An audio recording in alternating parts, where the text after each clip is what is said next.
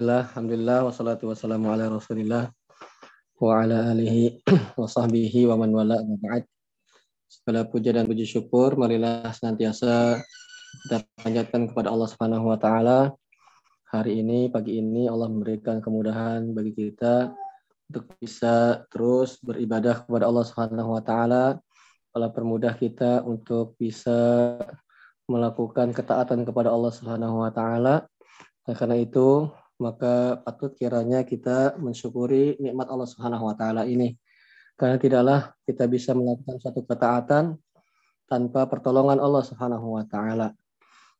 Karena itu ketika kita bisa melakukan ibadah, melakukan ketaatan kepada Allah, maka yang pertama kali kita perlu lakukan adalah bersyukur kepada Allah dan tidak merasa besar hati berbangga-bangga bahwasanya kita lebih merasa lebih baik daripada yang lain, tapi semua apa yang kita lakukan ini atas pertolongan dari Allah Subhanahu wa taala semata. Salawat serta salam semoga tercurah kepada Nabi kita Muhammad sallallahu alaihi wasallam pada istri-istri beliau, karib kerabat beliau, sahabat-sahabat beliau dan orang-orang yang mengikuti mereka dengan baik. Uh, saudara dan saudariku yang dirahmati Allah Subhanahu wa taala, Insya Allah kita akan melanjutkan kembali pembacaan buku kita uh, yaitu kita Tauhid telah sampai pembahasannya pada maja bab maja fi min munkirit qadar. Bab tentang keterangan, keterangan ya mengingkari takdir Allah Subhanahu wa taala. Tuh jamaah Bapak-bapak yang dirahmati Allah Subhanahu wa taala bahwasanya kata kodar atau takdir adalah semua yang Allah Subhanahu wa taala tentukan bagi makhluknya, suatu yang merupakan rahasia di antara rahasia-rahasia Allah Subhanahu wa taala. Suatu dari antara hal-hal yang gaib adalah tentang takdir. Ya. Dan tahulah jamaah Bapak-bapak yang dirahmati Allah Subhanahu wa taala bahwasanya eh, takdir adalah ya kita ketahui setelah terjadinya takdir tersebut baru kita mengetahui. Adapun sebelumnya apa yang menimpa kita itu kita tidaklah bisa mengetahuinya. Nah, bab ini bab tentang permasalahan takdir itu sering kali menjadikan hati kita itu tenang, lapang. Dan tatkala kita ditimpa musibah, ujian, cobaan, Salah satu yang melonggarkan nafas kita, sesak di dada kita adalah pembahasan tentang takdir. Bahwasanya semua ini yang terjadi pada kita telah Allah Subhanahu wa taala tetapkan sebelum Allah Subhanahu wa taala menciptakan langit dan bumi 50 ribu tahun lamanya. Ya, kata Allah maqadiral khalaiq qabla an yakhluqas samawati wal ard bi khamsina alfasanah. Ya, Allah Subhanahu wa taala telah menetapkan takdir makhluk-makhluknya 50 ribu tahun sebelum Allah Subhanahu wa taala menciptakan langit dan bumi. Jadi semua yang terjadi pada diri kita sampai saat ini dan akan datang itu telah ditetapkan oleh Allah Subhanahu wa taala. Itu merupakan eh, apa namanya? Pe, pembuat kita atau membuat kita sedikit bahagia ya. Melonggarkan tadi ya, penatnya kepala kita tatkala ada musibah dan cobaan bahwasanya semua itu telah Allah Subhanahu wa taala tetapkan. Nah, eh, saudara dan saudariku yang dirahmati Allah Subhanahu wa taala, ya perlu kita ketahui bahwasanya ada hal-hal yang penting berkaitan dengan takdir. Dan pada kesempatan ini insya Allah saya mungkin tidak membahas tentang kandungan dari bab ini. Saya berikan mukaddimah ya pendahuluan tentang permasalahan takdir ini. Ya, di antara kaum muslimin ya, ada beberapa eh, salah dalam memahami tentang takdir. Di antaranya ya ada beberapa pemikiran atau yang pemahaman yang keliru tentang permasalahan takdir. Yaitu ada kelompok atau sekte dalam Islam yang mm, mereka dinamakan Al-Jabriyah. Ya. Mereka dinamakan dengan sekte Al-Jabriyah. ya. Mereka menyangka bahwasannya ya berkaitan dengan takdir, semua perbuatan manusia ini itu adalah murni Allah Subhanahu wa semuanya. Manusia itu nggak punya kehendak apa pun. Dan kalau kita sering dengar, mungkin pemahaman ini ibaratnya bahwasanya makhluk itu atau manusia itu itu seperti wayang yang dimainkan oleh dalang. Jadi manusia adalah wayangnya, dia tidak memiliki keinginan, tidak memiliki kehendak dan seterusnya, hanya adalah keinginan sesuai dengan apa yang diinginkan oleh dalangnya. Demikian pula pemahaman ini pemahaman Jabriyah bahwasanya manusia itu tidak punya keinginan apa pun. Jadi manusia ini semuanya gerakannya keinginan nggak ada keinginan, semua gerakannya, perbuatannya itu adalah dari Allah Subhanahu wa taala. Nah, ini ternyata eh, saudara-saudaraku yang dirahmati Allah adalah pemahaman yang keliru berkaitan dengan takdir terutama erat kaitannya dengan perbuatan manusia. Sekte ini meyakini bahwasanya manusia itu tidak punya keinginan. Semua yang dilakukannya adalah karena itu adalah perbuatannya Allah Subhanahu wa taala.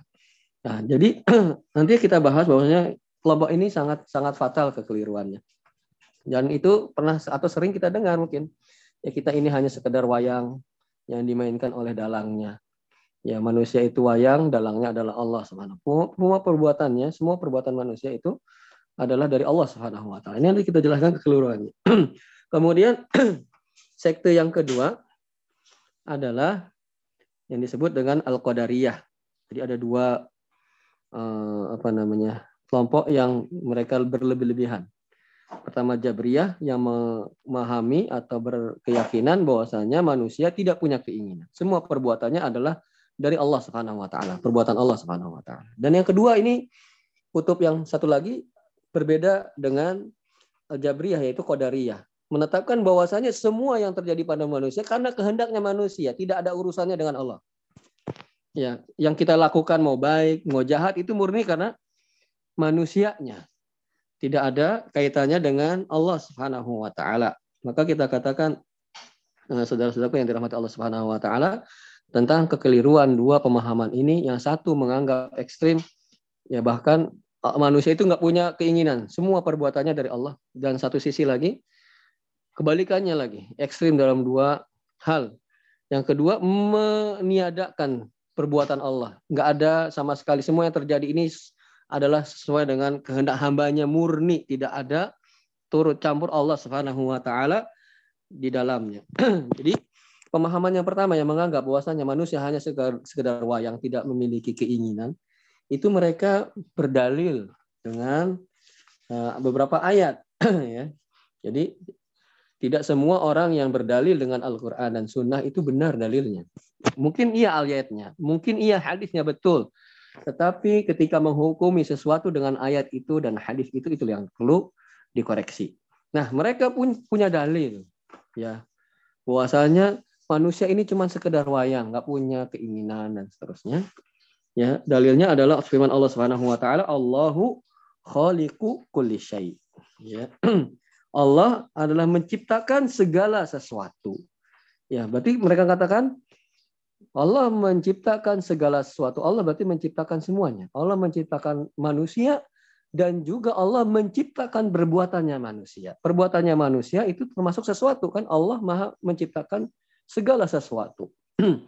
ya, jadi perbuatannya manusia pun termasuk sesuatu yang Allah taala ciptakan. Berarti semua perbuatan manusia ini adalah perbuatannya Allah, adalah hasil dari ciptaannya Allah Subhanahu wa taala. Allah lah yang melakukan pada hakikatnya.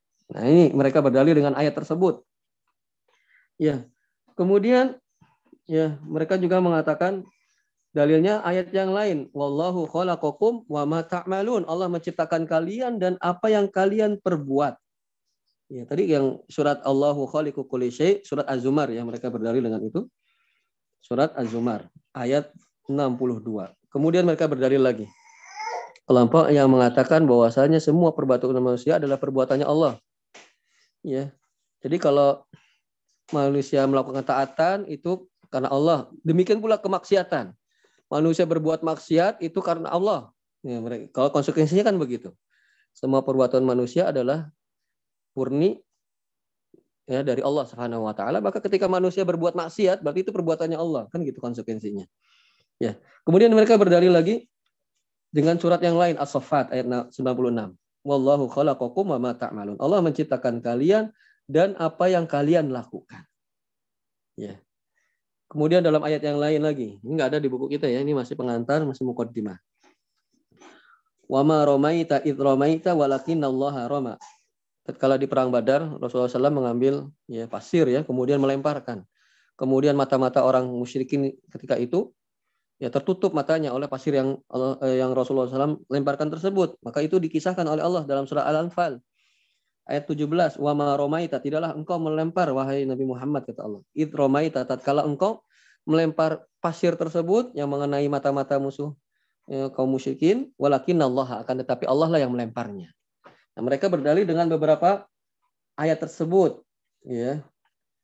Kemudian ada lagi ternyata ya banyak dalilnya mereka surat Al-An'am Ayat ayat 148 Allah berfirman saya qulul ladina asyraku. Orang-orang yang berbuat syirik mengatakan mereka Lau sya'a Allah ma asyrokna kalaulah Allah menghendaki kami tidak akan berbuat syirik. Wala abauna tidak pula bapak-bapak kami. Wala haramna min syai dan tidak pula kami mengharamkan sesuatu. Ya. Jadi mereka mengatakan kami berbuat syirik ini karena Allah kalau Allah nggak menghendaki kami nggak bakal berbuat syirik berarti kami berbuat syirik ini karena kehendak Allah Begitu mereka mengatakan. Jadi mereka menganggap bahwa semua yang dilakukan oleh hamba, oleh manusia itu adalah murni perbuatannya Allah Subhanahu wa taala. Tatkala manusia berbuat ketaatan berarti itu perbuatannya Allah. Tatkala melakukan kemaksiatan berarti itu perbuatan Allah Subhanahu wa taala. Maka kita katakan pemahaman ini tidak benar. Iya. Karena pertama karena dari dalil-dalil yang lain. Jadi kita melihat dalil itu bahwa Bapak yang dirahmati Allah dalil itu maksudnya Al-Qur'an dan Sunnah ya. Ketika memahami dalil itu jangan kita mengambil satu dalil kemudian meninggalkan dalil-dalil yang lain. Mengambil satu hadis meninggalkan hadis-hadis yang lain, tetapi dikumpulkan semua dalil itu, semua ayat semua hadis yang berkaitan tentang suatu permasalahan baru kita pahami secara utuh, secara sempurna, secara ya komprehensif secara menyeluruh ya. Tidak kita mengambil satu ayat kemudian meninggalkan ayat yang lain, mengambil satu hadis meninggalkan hadis-hadis yang lain. Banyak ayat-ayat dalam Al-Qur'an yang menyebutkan bahwasannya manusia pun punya kehendak. Ya, manusia memiliki kehendak di antaranya contohnya. Dalam surat Ali Imran ayat 152 minkum man yuridu dunya. Kata Allah di antara kalian ada yang menginginkan dunia. Wa minkum man yuridul akhirah. Di antara kalian ada yang menginginkan akhirat. Lihat. Allah Subhanahu wa taala mengatakan di antara kalian ada yang pengen dunia, ada yang pengen akhirat. Jadi manusia pun memiliki keinginan, manusia memiliki kehendak. Ya. Ya tidak hanya murni semua yang dilakukan manusia itu adalah perbuatannya Allah, tidak murni demikian. Nanti kita jelaskan pemahaman yang benar selalu lalu bagaimana gitu ya. Kemudian dalam ayat yang lain, yang kita menjelaskan bahwasanya ya, Allah menjelaskan dalam ayat-ayat yang lain, manusia itu punya keinginan, punya kehendak. Dalam surah An-Naml, Allah berfirman ayat 88, "Innahu khabirum bima taf'alun." Allah Maha mengetahui apa yang kalian lakukan. Lihat, disandarkan ya perbuatan itu kepada manusia yang kalian lakukan. Iya. Dalam ayat yang lain banyak wallahu khabirum bima ta'malun. Allah mengetahui apa yang kalian amalkan. Jadi ya tidak semata-mata kita melihat dalil itu secara parsial, secara sepotong-sepotong, secara sebagian-sebagian saja kemudian meninggalkan dalil-dalil yang lain. Betul bahwasanya Allah Subhanahu wa taala dalam satu sisi Allah menyandarkan perbuatan itu pada dirinya Allah Subhanahu wa taala. Allah khalaqakum wa ma ta'malun. Tapi dalam sisi lain juga Allah menyandarkan manusia itu memiliki kehendak, memiliki keinginan. Tidak seperti pemahaman bahwasanya manusia itu seperti wayang digerakkan oleh dalangnya. Ya. Manusia itu punya kehendak. Tadi ayat-ayatnya kita sampaikan. Nah, itu bantahan bagi orang-orang yang mengatakan manusia itu seperti wayang yang digerakkan sesuai dengan keinginan dalang. Tidak. Manusia punya keinginan dalam ayat-ayat yang tadi kita sebutkan. Ya, manusia itu memiliki keinginan minkum man yuridu dia di antara kalian ada yang menginginkan dunia itu Allah sandarkan keinginan kepada kalian kepada manusia. Berarti manusia itu punya keinginan ya. Kemudian ayat yang mereka katakan yang kedua, wallahu khalaqakum wa ta'malun. Allah menciptakan kalian dan apa yang kalian lakukan. Lihat, justru ayat tersebut menjadi argumentasi bagi mereka. Pada ayat tersebut Allah mengatakan dan apa yang kalian lakukan. Allah menciptakan kalian dan apa yang kalian lakukan. Allah sandarkan perbuatan perlakuan itu kepada hambanya kepada manusia. Ya. Jadi eh, saudara-saudara yang dirahmati Allah Subhanahu wa taala ya bahwasannya Allah dalam ayat-ayat yang lain menyandarkan perbuatan ya amalan itu juga kepada manusia. Ya, tidak benar hanya perbuatan manusia itu hanya karena Allah semata. Bukan begitu pemahamannya. Tapi di sana juga manusia memiliki keinginan. Ya, terus dalil yang mereka katakan lagi, saya kulul saya kulul ladina asyraku. Orang-orang yang berbuat syirik mengatakan, Lau sya'a Allah ma asyrokna. Kalau Allah menginginkan kami nggak berbuat syirik. Ya berarti kami berbuat syirik karena kehendak Allah, karena keinginan Allah. Ayat ini belum selesai kalau kita baca saudara-saudara yang dirahmati Allah. Ya, ayat itu ada lanjutannya. Allah berfirman, "Kadzalika kadzdzabal ladzina min qablihim." Allah celak mereka, orang-orang tersebut. Demikianlah telah mendustakan orang-orang yang sebelum mereka hatta zaku sana sampai mereka merasakan azab dari kami. Orang yang mengatakan begitu Allah Subhanahu wa taala azab. Ya yang mengatakan kami ini berbuat syirik kan karena Allah, kehendak Allah. Kalau Allah nggak mau ya kami nggak bakal berbuat syirik. Kemudian lanjutan ayat itu Allah Subhanahu wa taala menghukum mereka, mengazab mereka sampai mereka merasakan azab dari kami kata Allah Subhanahu wa taala. Karena itu maka pemahaman ya dalam istilah Jabriyah yang beranggapan manusia seperti wayang, tidak memiliki keinginan, itu eh, apa namanya? adalah pemahaman yang tidak benar. Dalam hadis-hadis banyak lagi menunjukkan bahwasanya manusia punya keinginan. Contohnya hadis yang sama-sama kita hafal, innamal a'malu binniyat. Segala amalan itu tergantung dalam niatnya wa innal wa innamalikul limriin mana Maka bagi setiap orang itu apa yang dia niatkan. Ya, berarti manusia itu punya niat, punya kehendak, punya keinginan. Karena sesuai, semua yang dia lakukan sesuai dengan niatnya, sesuai dengan yang apa dia inginkan. Berarti manusia punya keinginan. Gitu ya. Kemudian eh, secara akal juga eh, saudara-saudaraku yang dirahmati Allah Subhanahu wa taala secara akal selain dalil-dalil tadi yang kita sebutkan bahwasanya manusia itu disadarkan memiliki keinginan. Dari hadis, manusia punya keinginan sesuai dengan apa yang dia niatkan secara akal pemahaman ini pun tidak benar. Ya, kalaulah manusia itu semua perbuatannya dipaksa oleh Allah Subhanahu wa taala taat, maksiat itu dipaksa oleh Allah, dia nggak punya wewenang sama sekali manusia. Itu semuanya murni dari Allah. Maka kita katakan, kalau begitu Allah zalim kalau pemahamannya begini.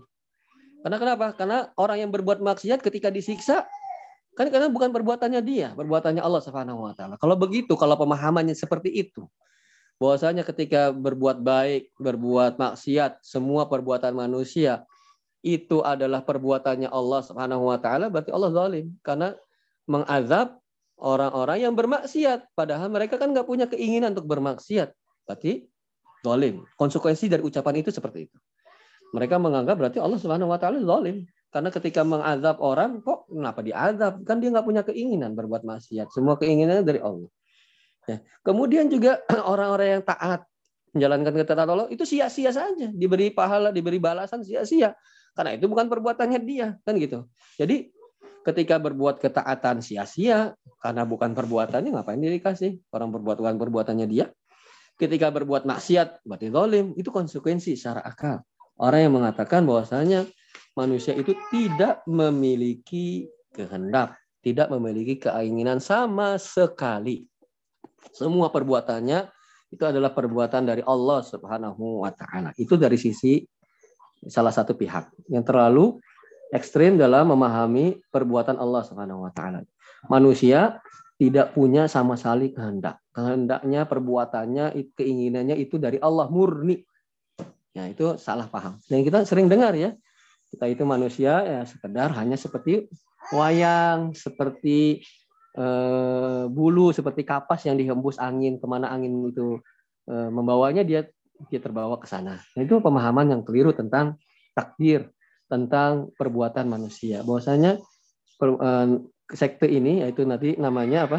Jabriyah. Ya, Jabr itu dipaksa artinya Jabr itu paksa. Manusia itu dipaksa, semua perbuatannya dipaksa oleh Allah Subhanahu wa taala, bukan karena dirinya. Kemudian yang tadi sekte yang kedua dalam Islam eh, namanya disebut dengan al-qadariyah. Ini lebih ya apa namanya ekstrim dalam satu sisi yang lain kebalikan dari jabriyah ya bahwasanya semua perbuatan manusia itu murni karena manusia itu sendiri ya bukan atau tidak ada campur tangan Allah Subhanahu wa taala di dalamnya ya mereka ini niatnya baik loh jadi niat baik itu tidak mesti juga hasilnya baik ya kalau caranya tidak baik ya niat yang baik plus cara yang baik baru hasilnya baik. Adapun niat baik saja dengan cara yang tidak baik maka hasilnya tidak baik. Ini orang-orang Qadariyah ya yang mengatakan bahwasanya perbuatan manusia itu murni dari manusia, tidak ada campur tangan sedikit pun dari Allah. Niat mereka baik. Apa niat mereka? Ingin mensucikan Allah dari perbuatan maksiat para hambanya. Tadi kan konsekuensinya kalau perbuatan manusia itu dari Allah, berarti ketika bermaksiat ya berarti itu perbuatannya Allah. Nah, mereka ingin lari dari sisi ini. Ingin niatnya ingin mensucikan Allah. Kalau orang e, bermaksiat ya berarti dia memang berarti kalau gitu perbuatan manusia itu murni dari dia. Kalau dia maksiat ya makanya dia dihukum kan gitu. Nah, mereka ingin lari dari e, mulut singa masuk ke mulut buaya ternyata. Ya, ingin lari dari satu hal ternyata masuk ke dalam hal yang lebih buruk darinya. Ya. Mereka mengatakan bahwasanya Allah Subhanahu wa taala tidak ada kaitannya dengan semua perbuatan hamba. Perbuatan hamba murni datang timbul muncul dari hamba tersebut saja. Tidak ada turut campur Allah Subhanahu wa taala di dalamnya. Maka jemaah Bapak-bapak yang dirahmati Allah Subhanahu wa taala, hal ini pun Eh, terbantahkan dengan dalil-dalil tadi yang menyatakan bahwasanya Allah Subhanahu wa taala menciptakan kita. Dalil-dalilnya Jabriyah. Ya, Allah menciptakan kita dan menciptakan perbuatan kita.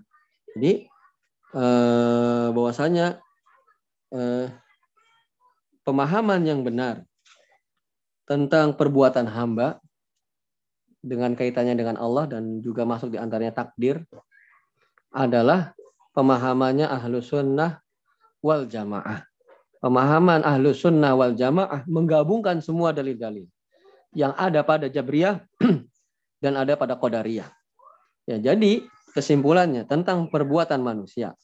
Bahwasanya perbuatan manusia itu adalah atau manusia itu memiliki kehendak dan keinginan dalam perbuatannya. Tetapi kehendak dan keinginan manusia tersebut tidaklah lepas dari keinginannya keinginannya Allah Subhanahu wa taala. Jadi manusia punya kehendak, punya keinginan, tetapi kehendak dan keinginan manusia tersebut tidak keluar dari apa? dari kehendaknya Allah Subhanahu wa taala. Kalau orang yang berpahaman qadariyah orang yang berpahaman qadariyah misalnya menyatakan bahwasanya ya Allah Subhanahu wa taala tidak memiliki turut campur dalam keinginannya manusia. Semuanya murni karena manusia. Maka kita katakan kalau begitu ada sesuatu yang keluar dari kendalinya Allah Subhanahu wa taala. Seorang ingin menginginkan sesuatu, kemudian Allah Subhanahu wa taala tidak bisa tidak bisa memiliki andil di dalamnya. Berarti ada sesuatu hal yang keluar dari kekuasaannya Allah Subhanahu wa taala. Di antaranya adalah yang mereka maksudkan adalah perbuatannya manusia. Manusia itu punya hak prerogatif sendiri yang tidak ada kaitannya dengan Allah Subhanahu wa taala. Berarti dia bisa melakukan sesuatu yang dikeluar kendalinya Allah Subhanahu wa taala. Maka kita katakan bahwasanya Ahlussunnah wal Jamaah adalah kelompok yang mereka pertengahan melihat suatu masalah itu dari semua dalil-dalil yang ada. Tidak mengambil satu dalil saja kemudian meninggalkan dalil-dalil yang lain. Jadi kita katakan bahwasanya pemahaman yang benar tentang perbuatan manusia dikaitkan dengan Allah Subhanahu wa taala bahwasanya manusia memiliki keinginan, manusia memiliki kehendak. Akan tetapi kehendak manusia tersebut, keinginan manusia tersebut tidak lepas dari keinginan dan kehendaknya Allah Subhanahu wa taala. Lalu apa dalilnya? Dalilnya adalah surat At-Takwir. Ya, ayat 28. Liman syaa minkum an yastaqim. Bagi siapa saja yang ingin dari antara kalian untuk bisa istiqomah, kata Allah, liman ya, liman syaa minkum an yastaqim. Siapa saja dari kalian yang mengendaki istiqomah. Lihat Allah menyandarkan kehendak kepada makhluk, pada manusia. Siapa saja di antara kalian yang menginginkan istiqomah. Wa ma wa ma tasyauna illa ayyasha Allahu rabbul alamin. Dan tidaklah yang kalian inginkan melainkan ya di bawah apa yang Allah Subhanahu wa taala keinginkan Rob semesta alam ini. Jadi manusia punya kehendak. Kita tidak bisa mengingkari. Kita kan pengen ini, pengen itu ya. Ya itu adalah keluar dari diri manusia keinginan-keinginan tersebut. Tetapi keinginan yang kita lakukan itu tidak keluar dari dari keinginannya Allah Subhanahu wa taala. Menggabungkan dalil-dalilnya Jabriyah dan juga dalil-dalil yang ada pada Qadariyah.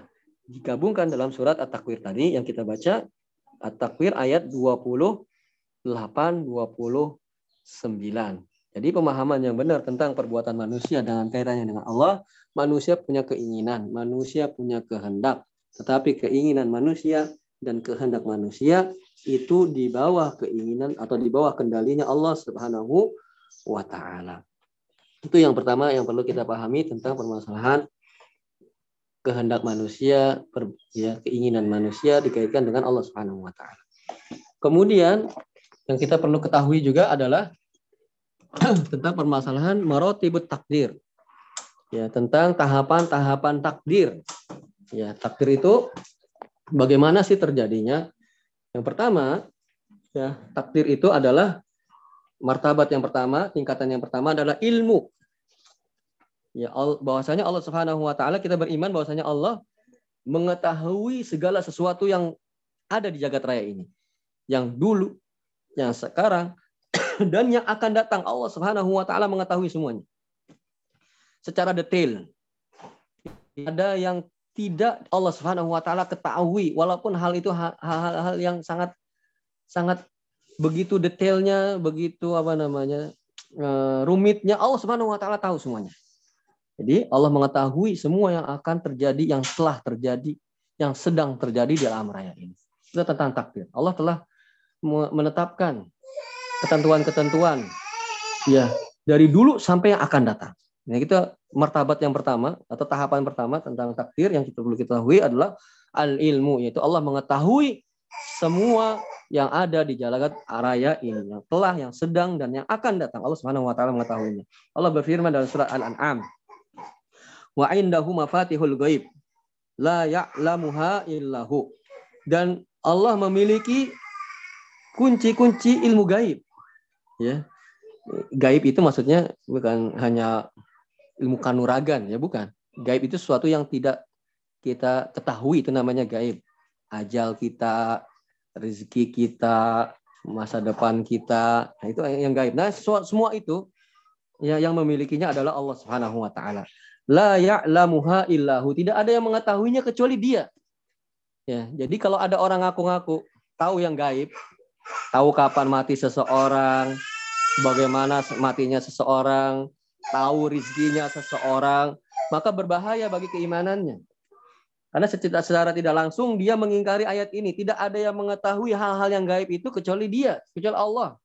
Jadi yang hanya tahu permasalahan gaib itu hanya Allah Subhanahu wa. Kalau, kalau ada orang mengaku tahu yang gaib berarti dia mengatakan seolah-olah enggak, saya juga tahu atau si fulan juga tahu yang gaib. Ya, jadi itu adalah perbuatan yang kufur. Ya, orang yang mengaku memiliki atau mengetahui hal-hal yang gaib. Allah berfirman dalam surat Al-An'am tadi, tidak ada yang mengetahui hal yang gaib itu kecuali hanya Dia, yaitu Allah Subhanahu wa taala. Wa ya'lamu ma fil barri wal bahr. Allah mengetahui apa yang di ada di daratan dan di lautan. Allah semua tahu yang di darat, yang di laut, ikannya berapa. Ya. Allah yang menciptakan semuanya. Tentu saja tahu. Kalau kita menciptakan sesuatu, kita tahu yang kita ciptakan kan gitu. Allah Subhanahu wa taala Maha mengetahui semuanya, yang di laut, yang di darat, dan seterusnya. Wa matas sampai-sampai wa matas kutu min waraqatin illa ya'lamuha. Sampai-sampai ya daun yang jatuh gugur berguguran ya itu Allah Subhanahu wa taala mengetahuinya sampai berapa yang jatuh kata Allah Subhanahu ini dalam surah Al-Am ini Allah Subhanahu wa taala mengatakannya. Sampai daun-daun yang berguguran Allah juga tahu ada berapa. Bagaimananya apa saja. Wala habbatin fi dzulumatil ard dan juga biji-bijian yang terdapat di dalam tanah yang gelap wala rotbin wala yabis yang kering yang basah ila fi kitabim mubin semua hal itu telah Allah tetapkan semua yang terjadi ini sesuai dengan ilmunya Allah Subhanahu wa taala Allah telah tetapkan semua yang terjadi di jagat raya ini. Saat kita ini bertemu hari ini yang ngaji jam sekian, ya bahasnya ini, yang hadir ini, ini si ini, si ini, sini. Allah Subhanahu wa taala telah mengetahuinya. Ya. Adapun kita baru tahu sekarang setelah terjadi. Ini namanya takdir. Adapun ketetapan ini, kita ngaji sekarang ini pakai Zoom di rumah masing-masing, ya sambil selonjoran, pakai bantal misalnya, atau sambil makan gorengan, ya. Sekarang enak ya ngaji itu ya, nggak kelihatan, ya sambil rebahan dan seterusnya. Ya. Eh, itu semuanya Allah Subhanahu wa taala mengetahui. Ya. Allah Subhanahu wa taala mengetahui yang sekarang, yang dulu, yang sekarang, yang akan datang. Allah Subhanahu wa taala tahu secara detailnya. Nah, ini tentang takdir dan Allah telah nanti setelah itu eh, ikhwan fillah wa rahimani wa. Kemudian setelah Allah Subhanahu wa taala mengetahui semua yang akan terjadi, Allah Subhanahu wa taala mencatatnya. Ya Allah Subhanahu wa taala mencatat semua atau mentakdirkan semua hal yang akan terjadi di dunia ini. Semuanya. Sampai-sampai sebelum kita diciptakan Allah Subhanahu wa taala telah mencipta eh, mencatat apa yang akan terjadi pada diri kita. Kecilnya begini, ya kecilnya bahagia, muda kaya raya, matinya masuk surga misalnya. Telah Allah Subhanahu wa taala ya amin ya. Semoga Allah Subhanahu wa taala telah Allah Subhanahu wa taala tetapkan ya. Ya, Semuanya yang terjadi di alam raya ini setelah Allah ketahui, Allah tetapkan semuanya. Segala sesuatu yang akan terjadi ini. Kemudian yang ketiga di antara marotibu takdir atau tingkatan-tingkatan takdir adalah al-masyiah. Allah menghendakinya. Allah mengetahuinya, Allah tetapkan, Allah kehendaki apa yang Allah Subhanahu wa taala kehendaki di jagat raya. Ya. Dan mudah bagi Allah Subhanahu wa taala. Hanya sekadar mengatakan jadi, jadi sudah sebagaimana dalam surat Yasin yang kita mungkin sering baca. Inna ma amruhu idza arada syai'an an yaqula lahu kun fayakun. Hanyalah perkaranya jika Allah menginginkan sesuatu tinggal mengatakan Allah kun, jadilah maka jadi Ya. Semua ini sesuai dengan kehendak Allah Subhanahu wa taala. Walau syaa rabbuka ma fa'aluh dalam surat Al-An'am. Seandainya Allah Subhanahu wa taala menginginkan mereka nggak akan melakukan hal itu. Jadi semua ini yang terjadi di dunia ini adalah di bawah keinginannya Allah Subhanahu wa taala. Tentu saja tadi manusia punya kehendak. Tapi kehendak manusia itu di bawah kehendak Allah Subhanahu wa taala. Kemudian setelah itu martabah atau tingkatan yang terakhir dari takdir adalah al-khalq. Allah menciptakannya. Allah menciptakannya semua yang Allah Subhanahu wa taala telah ketahui, setelah Allah Subhanahu wa taala catat, yang Allah Subhanahu wa taala kehendaki, Allah kemudian merealisasikannya, menciptakannya. Nah, ini adalah marotibut takdir. Jadi yang perlu kita pahami tentang takdir bahwasanya Allah mengetahui semuanya. Tidak ada yang luput, tidak ada yang keluar dari pengetahuan Allah Subhanahu wa taala. Kemudian setelah itu Allah menetapkannya. Semua yang akan terjadi dari dulu sampai hari kiamat kelak itu telah Allah Subhanahu wa taala tetapkan kejadiannya. Kita sehat, kita sakit, sudah Allah tetapkan. Kita kaya, kita sangat kaya, telah Allah tetapkan pula. Ya. Kita bahagia, kita gembira, juga Allah Subhanahu wa taala tetapkan sedih, nangis, ya, dan seterusnya Allah Subhanahu wa taala telah tetapkan sebelumnya. Ya. Tidak ada yang keluar dari ketetapan Allah Subhanahu wa taala. Hanya saja Allah, manusia memiliki keinginan dan keinginan manusia itu tidak lepas dari kehendaknya Allah Subhanahu wa taala. Jadi ikhwani fillah rahimani wa Ya, yang perlu kita ketahui di mukaddimah tentang takdir bahwasanya manusia itu punya kehendak. Ya, pemahaman yang benar tentang kehendak manusia berkaitan dengan Allah, manusia itu punya kehendak. bukan seperti wayang yang nggak punya kehendak atau manusia itu murni kehendaknya dari diri manusia saja. Iya, Allah tidak ada andil dalamnya. Maka kita katakan ya pemahaman yang benar adalah al-sunnah menyatakan manusia itu punya keinginan, tetapi keinginan yang ada pada diri manusia itu tidak lepas dari apa yang Allah Subhanahu wa taala kehendaki. Allah Subhanahu wa taala inginkan. Allahu a'lam bisawab. Itu pengantar ya sebelum masuk ke dalam bab tentang orang-orang yang mengingkari takdir. Jadi ada kelompok juga banyak jadi yang pemahaman yang perlu diluruskan dalam akidah ya tentang takdir. Jadi ada kelompok-kelompok yang menentang takdir. Takdir itu ya nggak ada. Takdir ya manusia ya menetapkan takdir. Kalaupun ada ya manusialah yang menetapkan takdirnya sendiri kan gitu. Maka kita katakan itu permasalahan sangat sangat sensitif dalam permasalahan akidah termasuk ranahnya ranah akidah. Ya, masa masuknya ranah-ranah tauhid hal tersebut. Ya. Jadi kita bahas tentang permasalahan tersebut. Orang-orang yang mengingkari takdir bahwasanya manusialah yang menciptakan takdirnya sendiri. Di kemudian yang kedua tentang tingkatan-tingkatan takdir. Tingkatan takdir ada ilmu yang pertama Allah mengetahui semua segala sesuatu dari dulu sampai yang akan datang. Kemudian yang kedua Alkitabah Allah menetapkannya. Kemudian yang ketiga adalah al-masyiah Allah menghendaki apa yang Allah Subhanahu wa taala kehendaki. Kemudian yang ketiga, yang terakhir yang keempat Allah Allah menciptakannya, Allah merealisasikannya, Allah mewujudkan apa yang telah tadi pada tahapan-tahapan sebelumnya. Allahu a'lam bishawab. Apabila ada yang mau disampaikan, kami persilahkan.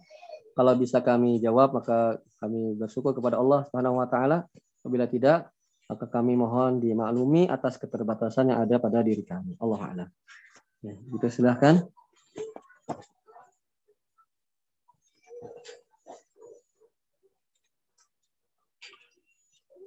Ada, Bapak-Bapak?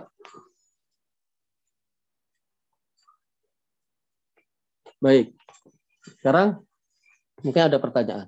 Kalau semua ini telah ditakdirkan, ya, semuanya telah ditakdirkan berarti ya orang yang masuk surga dan orang masuk neraka juga udah ditakdirkan dong ya enggak kan semuanya katanya tadi telah ditetapkan telah ditakdirkan semua yang ada di jagat raya ini. Termasuk pasti di dalamnya adalah ya eh, orang yang masuk surga dan orang yang masuk neraka.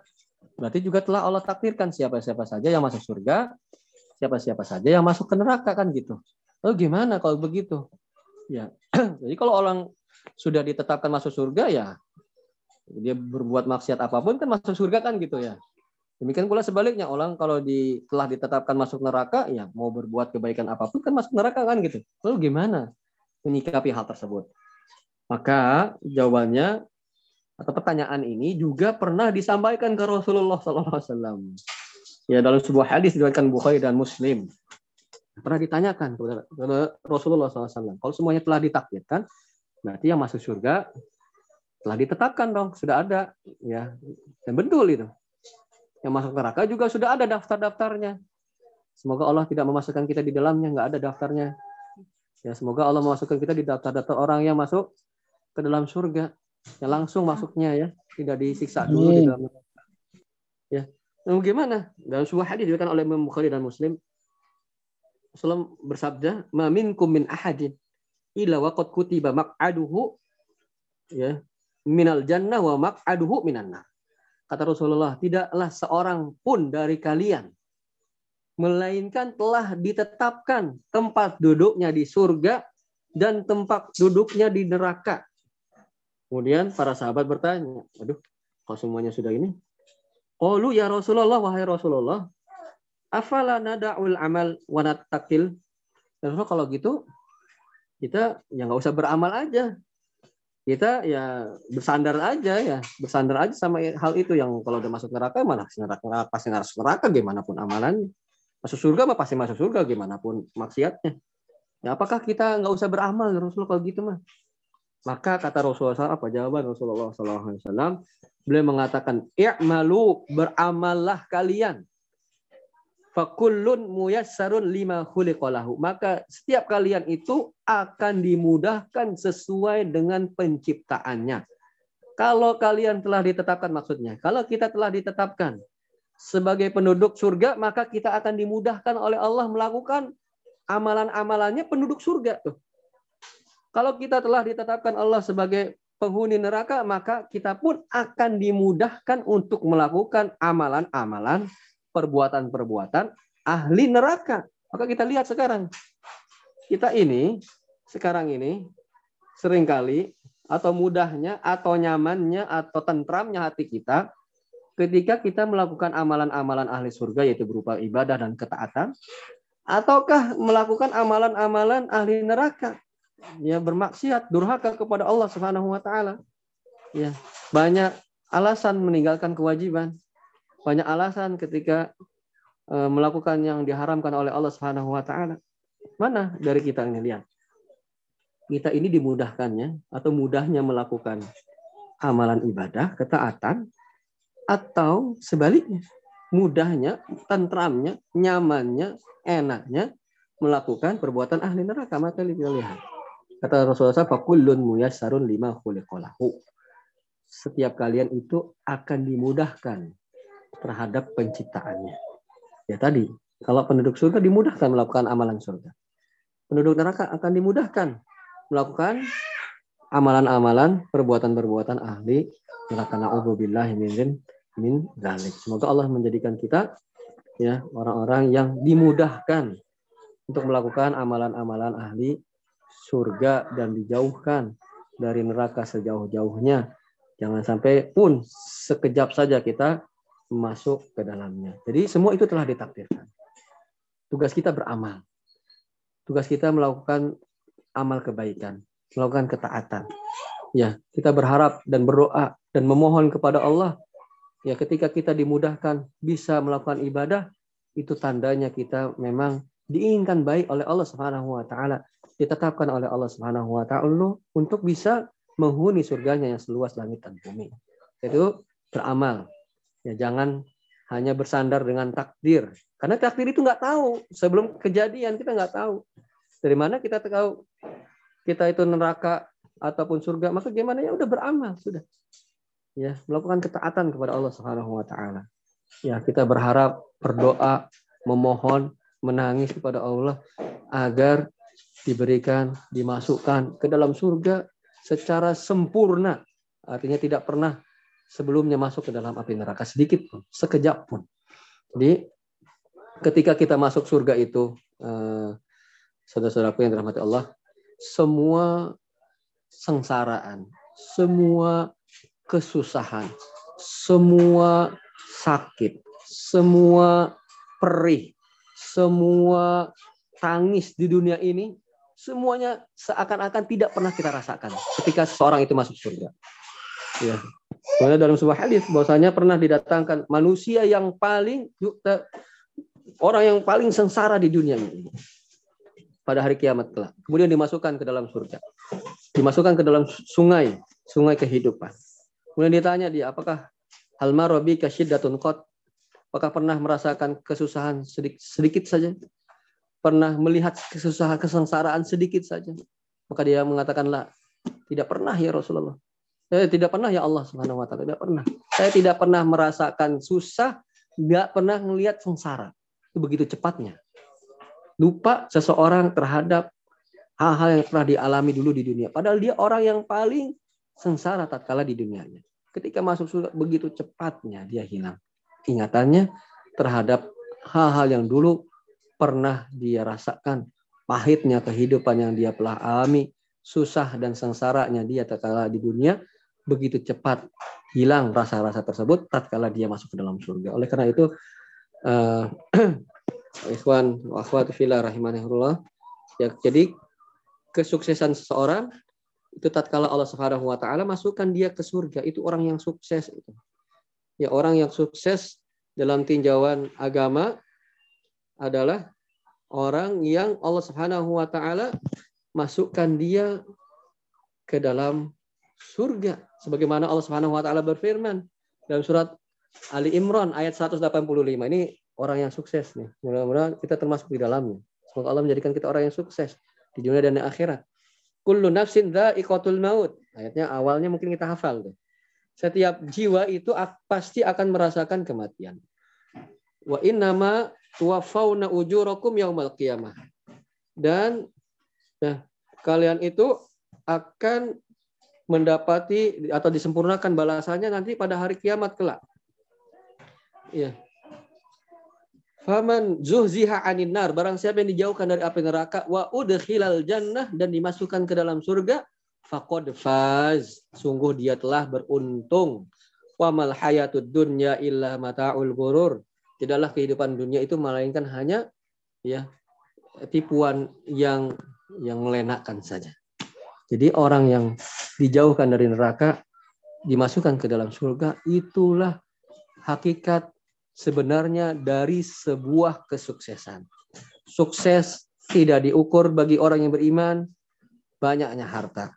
Sukses tidaklah diukur dalam diri seorang yang beriman hebatnya, baiknya, tingginya jabatan seseorang dalam pekerjaannya atau tingginya derajatnya di, di hadapan manusia. Tetapi suksesnya seseorang yang sebenar-benarnya yang e, sejati ya. Jadi profil orang sukses itu seharusnya orang-orang yang masuk surga. Itu profil orang-orang yang sukses. Success story-nya ya. Ini adalah orang-orang yang Allah Subhanahu wa taala masukkan ke dalam surga dari kalangan para nabi, para rasul, orang-orang yang soleh, orang yang jujur ya mereka adalah profil success story yaitu Allah Subhanahu wa taala masukkan mereka ke dalam surga dan Allah Subhanahu wa taala jauhkan di api neraka. Kok kita kan sering dengar-dengar success story, success story itu ya yang dunianya begini, dunianya begitu. Ya bahkan mungkin bukan orang-orang yang beriman, ya karakter-karakter yang disebutkan di dalam maka khususan yang hakiki yang sebetulnya yang kalau orang tahu itu adalah ketika seorang masuk surga dan Allah selamatkan dia dari api neraka. Semoga Allah Subhanahu wa taala menjadikan kita di antara mereka. Allahu a'lam bisawab. Semoga bermanfaat. Insyaallah ini baru mukaddimah tentang takdir. Insyaallah pembahasan selanjutnya tentang isi kandungan dari bab ini. Eh, semoga Allah Subhanahu wa taala memudahkan kita untuk bisa membahasnya pada pertemuan yang akan datang. Terima kasih kepada Bapak dan Ibu-ibu yang telah meluangkan waktunya menyempatkan di antara mungkin waktu istirahat, waktu keluarga dan lain-lainnya ya untuk bisa mengisi sedikit dari banyak waktu yang Allah berikan kepada kita untuk dalam rangka beribadah kepada Allah Subhanahu wa taala dalam rangka beramal amal kebaikan, amal kesolehan. Semoga Allah Subhanahu wa taala menjadikan kita dengan sebab dimudahkannya kita untuk melakukan amal-amal ibadah menjadi penduduk-penduduk surganya Allah Subhanahu wa taala. Terima kasih kembali telah uh, menyempatkan waktunya, menyempatkan uh, di antara uh, sedikit dari waktu-waktunya untuk bisa bersama kami, bisa untuk saling mengingatkan nasihat, saling menasihati dalam kebaikan, saling menasihati dalam kesabaran, saling mengisi lembaran-lembaran hidup kita yang entah berapa halaman lagi tersisa dalam rangka untuk mengisi bekal ibadah kita kepada Allah Subhanahu wa taala. Semoga bermanfaat. Eh, kita akhiri subhanakallahumma wa bihamdika asyhadu an la ilaha illa anta astaghfiruka wa atubu ilaik. Assalamualaikum warahmatullahi wabarakatuh. Waalaikumsalam warahmatullahi wabarakatuh.